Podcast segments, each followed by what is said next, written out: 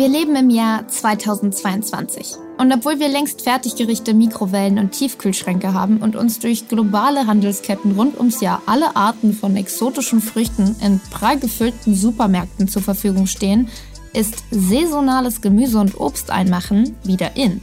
Sauerkraut aus Wegbläsern feiert seine Renaissance. Eltern schieben ihre Babys wieder in Retro-Buggies aller 1912 durch die Nachbarschaft und gewickelt wird mit Stoffwindeln. Versteht mich nicht falsch, das alles hat seine Berechtigung und natürlich handelt es sich dabei auch nicht einfach nur um einen hippen Trend. Ich habe mich für diese Folge mal umgehört, in meiner Familie und in der Online-Community. Immer mehr Eltern stellen sich die Frage, wie groß der ökologische Fußabdruck sein soll, den sie durch und für ihre Kinder auf dieser Welt hinterlassen. Ja, Nachhaltigkeit ist bei uns in der Familie ein ganz wichtiges Thema. Vor zwei Jahren ist meine Tochter zur Welt gekommen und ähm, da standen wir vor der Frage, wie machen wir das jetzt mit ihren Windeln? Und zwar klar, die herkömmlichen Windeln wollen wir nicht, denn die haben einfach so eine schlechte Umweltbilanz. Die produzieren so viel unabbaubaren Müll, der dann auf irgendwelchen Deponien gelagert werden muss, dass das für uns gar nicht geht. Die kürzlich erschienene Green Response Study von Acity zeigt, dass sich Menschen rund um den Globus intensiver mit ihrem Verhalten und den Produkten, die sie einkaufen, auseinandersetzen. Gut die Hälfte aller Befragten weltweit gibt an, heute einen nachhaltigeren Lebensstil als vor der Corona-Pandemie zu führen. In Anbetracht kontinuierlich steigender Meeresspiegel, immer krasseren Dürren und Umweltkatastrophen ist klar, dass sich was tun muss. Dass die Art, wie wir Produkte nutzen und wegschmeißen, sich ändern muss, damit nicht zuletzt unsere Kinder überhaupt eine Zukunft haben und nicht in einer von Plastik und Pestiziden verpesteten Müllhaldenwelt aufwachsen. Aber welcher Weg ist der richtige? Und wer soll dafür bezahlen mit zeitlichen, emotionalen und finanziellen Mitteln? Wir haben tatsächlich auch mit Stoffwindeln angefangen und ja, fanden es so semi-gut. Ist irgendwie für uns nicht so praktikabel gewesen. Also ich finde, was man an dem Thema super gut beispielhaft auch durchexerzieren kann, ist einfach so, dass du aufwiegen musst, wie viel Zeit du selber hast, wie viel Bock und wie viel Inspiration du vielleicht auch selber hast, aber vor allen Dingen halt, wie viel Zeit du in dieses Durchorganisieren steckst und wie viel Zeit du halt sonst in deinem Leben mit anderen Sachen verbringst.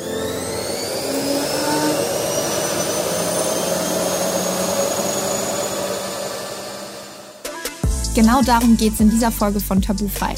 Care-Arbeit und Nachhaltigkeit bzw. die multiplen Schwierigkeiten in der Vereinbarung dessen. Ich bin Franka Frei und ich spreche heute gleich mit mehreren Leuten über die Herausforderung, die es mit sich bringt, in der Arbeit und im Haushalt mit den Kindern auf umweltbewussten Konsum zu achten. Für viele Eltern bedeutet das Thema leider weniger ein nettes Hobby, sondern Druck, Zwang und Schuldgefühle. Wenn ich dann mal irgendwie ein Überraschungsei kaufe, schon allein beim Öffnen mir denke, oh mein Gott, was habe ich getan? Das hätte ich lieber nicht kaufen sollen, vor allem weil man das Ding ja dann sowieso wegwirft und gar nicht braucht. Und auch irgendwie Ohnmacht, weil mich persönlich diese Schuld einfach auch ohnmächtig macht und ich eigentlich eher wütend bin auf die Politik, weil sie meines Erachtens viel zu wenig dafür tut, dass wir als Menschen nachhaltiger leben können. Fangen wir noch mal kurz von vorne an. Care-Arbeit. So bezeichnet man Tätigkeiten, die grob in den Bereich des sich um andere Kümmerns fallen. To care eben. Dabei geht es um die Arbeit im Haushalt, Kochen, Putzen, Wäsche waschen und so weiter, die Arbeit und die Pflege von Babys und Kindern, aber auch das Kümmern um andere Menschen, die Hilfe benötigen, also insbesondere ältere oder Kranke. Dabei inbegriffen ist auch die emotionale Arbeit, die dadurch entsteht, indem man sich Gedanken über die Organisation von Dingen macht. Um das mehr oder weniger große familiäre Chaos mit Kindern meistern zu können, muss einfach viel mitgedacht, geplant und synchronisiert werden. Unter diese emotionale Arbeit oder auch Mental Load fallen Tätigkeiten wie eine Kinderärztin suchen, Termine abklären, Dinge wie einen Kindergeburtstag auf dem Schirm haben, sich Gedanken darum machen, was dort gegessen, gespielt und geschenkt wird und ob das eben auch umweltbewusst geht. Dass die Arbeit im Haushalt ein Bereich ist, der eher Frauen zugeschrieben wird, hat natürlich was mit traditionellen Rollenbildern zu tun. Aber die unfairen Verhältnisse, die sich daraus ergeben, sind sicher kein Schnee von gestern. Eine Statistik aus dem Jahr 2019 zeigt, dass in Deutschland fast drei Viertel der Frauen täglich kochen und oder Hausarbeit verrichten. Bei den Männern sind es nicht mal 30 Prozent. Und nun kam ich einfach selbst nicht um die Frage herum, ob Umweltbewusstsein in der Care-Arbeit etwas ist, mit dem sich speziell Mütter beschäftigen. Eine mögliche Antwort darauf kam von Marco Kral. Er ist Head of Men's Health Dad und in seinem Dad-Podcast sehr aktiv. Frauen machen sich beim Einkauf nicht nur mehr Gedanken über Nachhaltigkeit, sie erledigen auch öfter den Einkauf. Jedenfalls ist das momentan noch so. Man könnte jetzt auch sagen, Männer drücken sich eher davor. Im Väterreport der Bundesregierung aus dem Jahr 2021 heißt es, dass 25 Prozent der Väter behaupten, dass sie 50 Prozent der Kinderbetreuung übernehmen. Aber interessanterweise können das nur 10 Prozent der Mütter bestätigen. Frauen in Deutschland verbringen immer noch jeden Tag im Schnitt vier Stunden und 29 Minuten mit unbezahlter Arbeit. Und wenn dazu gehört, jetzt wieder alles selbst zu machen oder auf nachhaltige, jedoch zeitintensivere Produkte umzusteigen, ist die Gefahr einfach groß, dass die Care-Arbeit slash Mental Load vor allem für Frauen wieder mehr wird. Eine, die das besonders gut weiß, ist Alexandra Zykonow. Alexandra, großes, großes Dankeschön, dass du dir heute Zeit nimmst. Vielen Dank. Ich freue mich auch. Die Maßstäbe sind hoch. Jetzt habe ich ein bisschen Bammel, aber ich werde bestimmt äh, kluge Sachen sagen können. Sie ist Mutter von zwei Kindern, Co-Erfinderin und Redaktionsleiterin des Magazins Brigitte B. Green und hat Ende Februar ihr Buch mit dem Titel Wir sind doch alle längst gleichberechtigt rausgebracht. Care-Arbeit ist definitiv etwas, was vorwiegend Frauen machen. Was, ne, also das Thema Mental Load ist jetzt auch neulich in der Studie nachgewiesen worden, ist, glaube ich, zu 86 Prozent fühlen sich die Frauen dafür verantwortlich. Und gleichzeitig ist das Thema Nachhaltigkeit und Ökologie und dieses, ne, meine Babys irgendwie ohne Chemie in den Klamotten irgendwie aufwachsen zu lassen, chemiefreie Produkte an ihre Babypopos zu lassen und so weiter, kommt einem auch sehr doll nach einer Frauenaufgabe vor. Alexandra zerlegt in ihrem Buch Bullshit Glaubenssätze, die mit Gleichberechtigung und Elternschaft zusammenhängen. Dabei geht es auch viel um die Annahme, dass wir als Gesellschaft doch schon so viel erreicht hätten oder gar am Ziel wären. Daraus nochmal eine kleine Zahl. 45 Prozent der Väter geben an, dass sie sich eine partnerschaftliche Aufteilung der Kinderbetreuung wünschen. Nur 17 Prozent machen das auch so. Alexandra sagt, dass sich gerade durch den Nachhaltigkeitsdruck die Care-Arbeit auch verkompliziert hat und eben mehr geworden ist. Man möchte ja auch als irgendwie ne aufgeklärte urbane äh, Mutter, Frau, die vielleicht auch die Privilegien hat und das Geld hat, weil ein nachhaltiger Lifestyle heute immer noch bedeutet, dass man mehr Geld dafür ausgibt und nicht weniger. Es wäre schön, wenn es andersrum wäre. Man fühlt sich schon so ein bisschen verantwortlich, dass wenn man diese Privilegien hat, man das doch bitte auch macht und man eben nicht beim großen A irgendwie bestellt, sondern sich kleine Shops raussucht und dass man es eben nicht quer durch die Bundesrepublik oder quer durch Europa ordert, sondern zu dem kleinen Lokalladen ums Eck fährt. Nur dass blöderweise der kleine Lokalladen halt vielleicht Öffnungszeiten hat von irgendwie 12 bis 16 Uhr und mach das mal, wenn du parallel erwerbstätig bist und deine Kinder hin und her karren musst. Und dann ist der vielleicht auch am anderen Ende der Stadt und man will halt dahin fahren. Also das sind schon alles so, es ist halt nicht mal eben so, sondern man denkt, es ist mal eben so, aber dann sind es eben 25 Aufgaben drumherum und Planung und so, nur um dahin zu kommen, um dieses besagte Stoffwindelset zu besorgen. Und damit hört es ja auch nicht auf. Ne? Dann kommst du ja damit nach Hause und dann musst du das dem Mann erklären und dann musst du das auch durchziehen und dann wird das sicherlich auch nicht klappen und dann pischert das Kind da irgendwie daneben und dann musst du dich informieren, wie mache ich das eigentlich sauber und ist es vielleicht die falsche Größe und wie wickel ich das und denn das Kind mag es nicht. Also all diese Fragen und das wird sich halt nicht der Mann hinsetzen und das anfangen zu googeln in den allermeisten Fällen, sondern die Frau. Und das ist schon auch, ne, es ist bitter, weil man irgendwann dann entweder vor die Hunde geht und halb im Burnout landet, weil man es nicht geschafft hat, dieses verdammte Stoffwindelset ordentlich ähm, für sich arbeiten zu lassen. Oder man sagt dann, naja gut, dann gehe ich halt wieder zu den Plastikwindeln über, was vielleicht auch nicht so die äh, coolste Alternative ist. Aber es ist immer für die Frau so ein bisschen die Wahl zwischen Pest und Cholera und keiner kommt ihr zu Hilfe. Was auch nicht irrelevant ist, ist, dass Erfindungen wie die Wegwerfwindel auch einen großen Teil dazu beigetragen haben, dass Hausarbeit nicht nur schneller, praktischer und einfacher, sondern auch hygienischer verrichtet wird.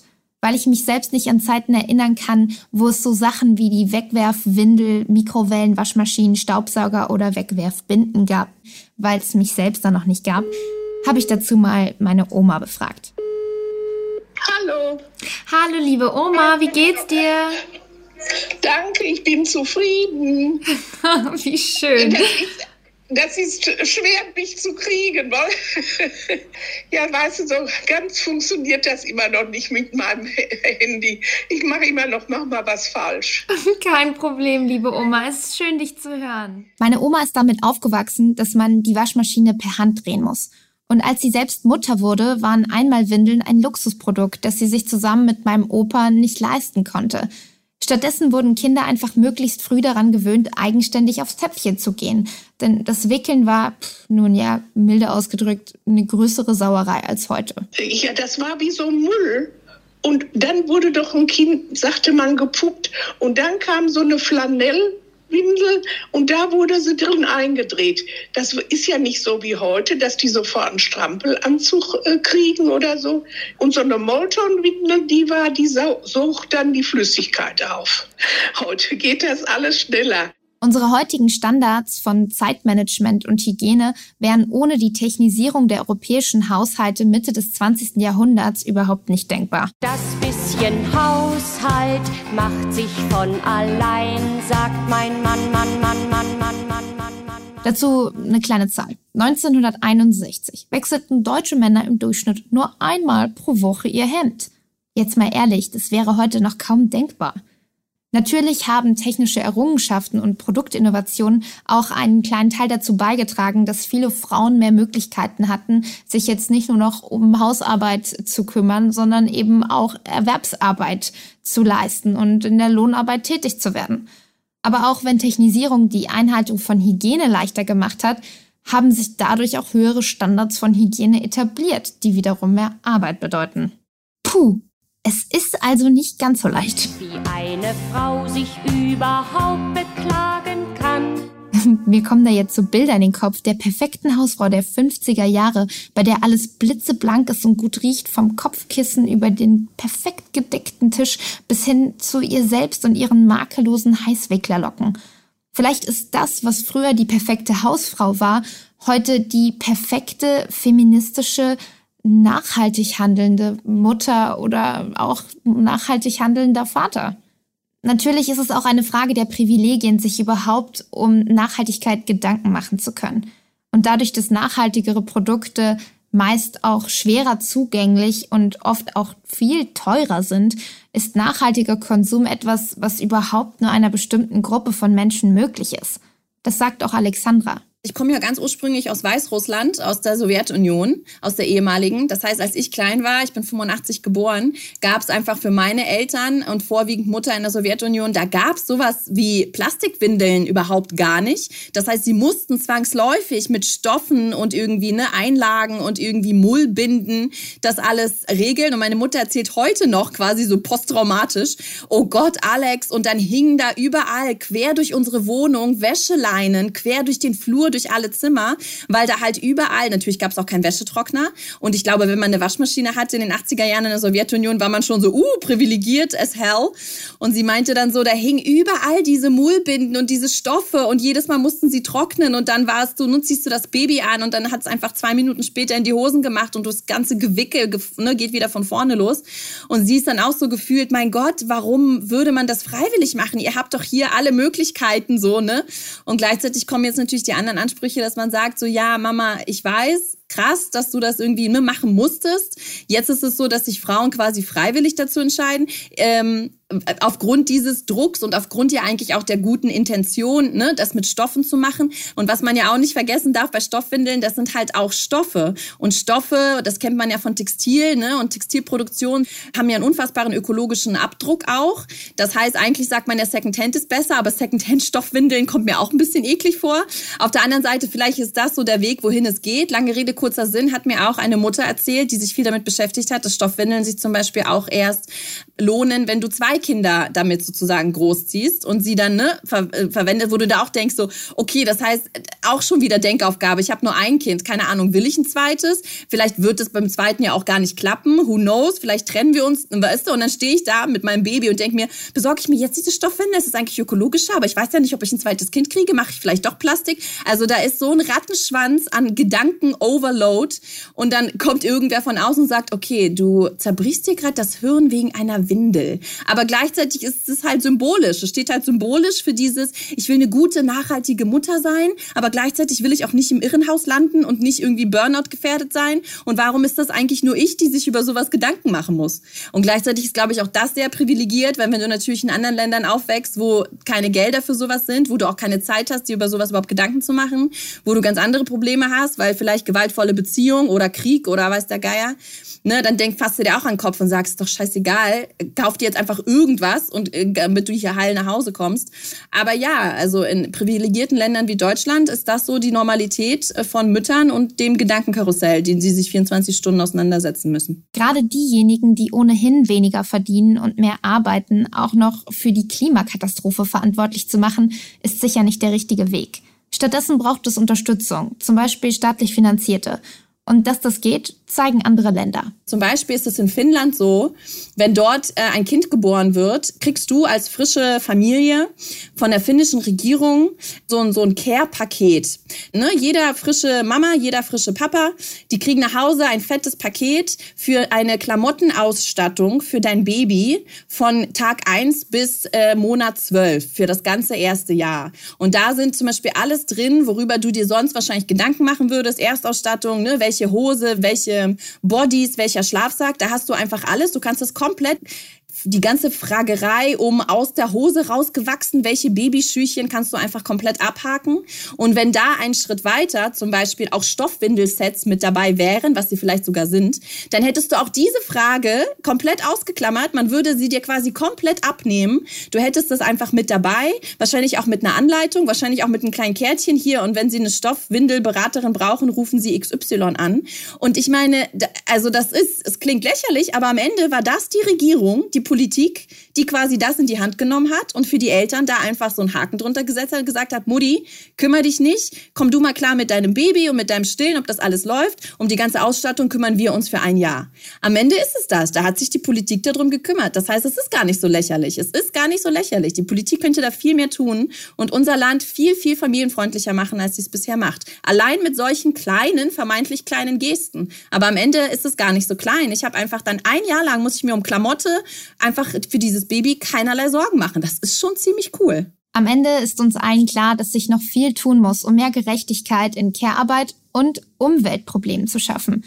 Zweifelsfrei gibt es aber auch immer mehr Menschen, denen das bewusst wird. In der Umfrage von Essity gaben mehr als 40 Prozent der Befragten an, dass sie seit dem Lockdown ein größeres Bewusstsein dafür erlangt haben, dass bestimmte Produkte und Dienstleistungen einen schlechteren Einfluss auf die Umwelt haben. 34 Prozent sagen, dass sie besser darin geworden sind, ihren Konsum zu planen. Jeder soll versuchen zu gucken, was er machen kann. Aber am Ende werden wir das Ruder nicht rumreißen können. Wir kleinen Menschen, selbst in der Masse nicht. Die Politik und Wirtschaft, das sind die Hebel, die gedreht werden können und die gedreht werden müssen, damit sich wirklich was verändert. Politik, Wirtschaft und technologischer Fortschritt stehen immer in Wechselwirkung mit der Gesellschaft und gesellschaftspolitischen Debatten. Es gibt immer mehr Innovationen, die dabei helfen können, Konsum nachhaltiger zu machen und umweltbewusste Care-Arbeit zu ermöglichen, ohne dass Hygiene und Zeitmanagement leiden und wir in Sachen Gleichberechtigung gleich wieder einen Schritt in die 50er Jahre machen. Langfristig geht es darum, Produktalternativen zu schaffen, die hygienisch, praktisch, nachhaltig und leistbar oder sogar kostenlos sind, und zwar für alle. Für Handlungen braucht es zunächst aber mal Bewusstsein, sowohl auf politischer als auch auf privater Ebene. Und zwar für all die Dimensionen, die sowohl Care-Arbeit als auch Nachhaltigkeit und vor allem die Frage der Vereinbarkeit dessen mit sich bringen. Ganz egal, wo wir herkommen, wie wir heißen und ob wir uns bisher darum Gedanken gemacht haben, das sind alles Themen, die uns alle betreffen, weil unser Lebensstil von heute nun mal die Zukunft formt. Ich finde es einfach wichtig, dass wir den Kindern von Anfang an so ein gewisses Verständnis mitgeben, dass jetzt nicht immer alles neu sein muss, dass nicht immer alles sofort weggeschmissen werden muss, wenn es mal kaputt ist, sondern dass man Sachen auch reparieren kann und dass einfach ja, sie ganz natürlich damit aufwachsen und das dementsprechend dann auch hoffentlich übernehmen. Wir dürfen niemals vergessen, dass wir alle unterschiedliche Handlungsspielrahmen und Privilegien wie Zeit und Geld haben. Jemanden dafür zu verurteilen, nicht immer absolut optimal ökologisch zu handeln, bringt uns nicht weiter. Die Energie dafür können wir buchstäblich nachhaltiger nutzen. Deswegen bedanke ich mich bei Alexandra und all den anderen Menschen, die täglich Bildungsarbeit leisten und bei Acity für die Plattform, die der Podcast liefert. Wenn ihr Fragen, Anregungen und Kritik habt, schreibt an Acity oder mir persönlich auf Instagram. Ihr findet mich dort als Franka Frei. Und vielleicht seid ihr dann auch in der nächsten Folge mit einer Sprachnotiz dabei. Ich würde mich freuen. Das war's für heute. Macht's gut und bis bald.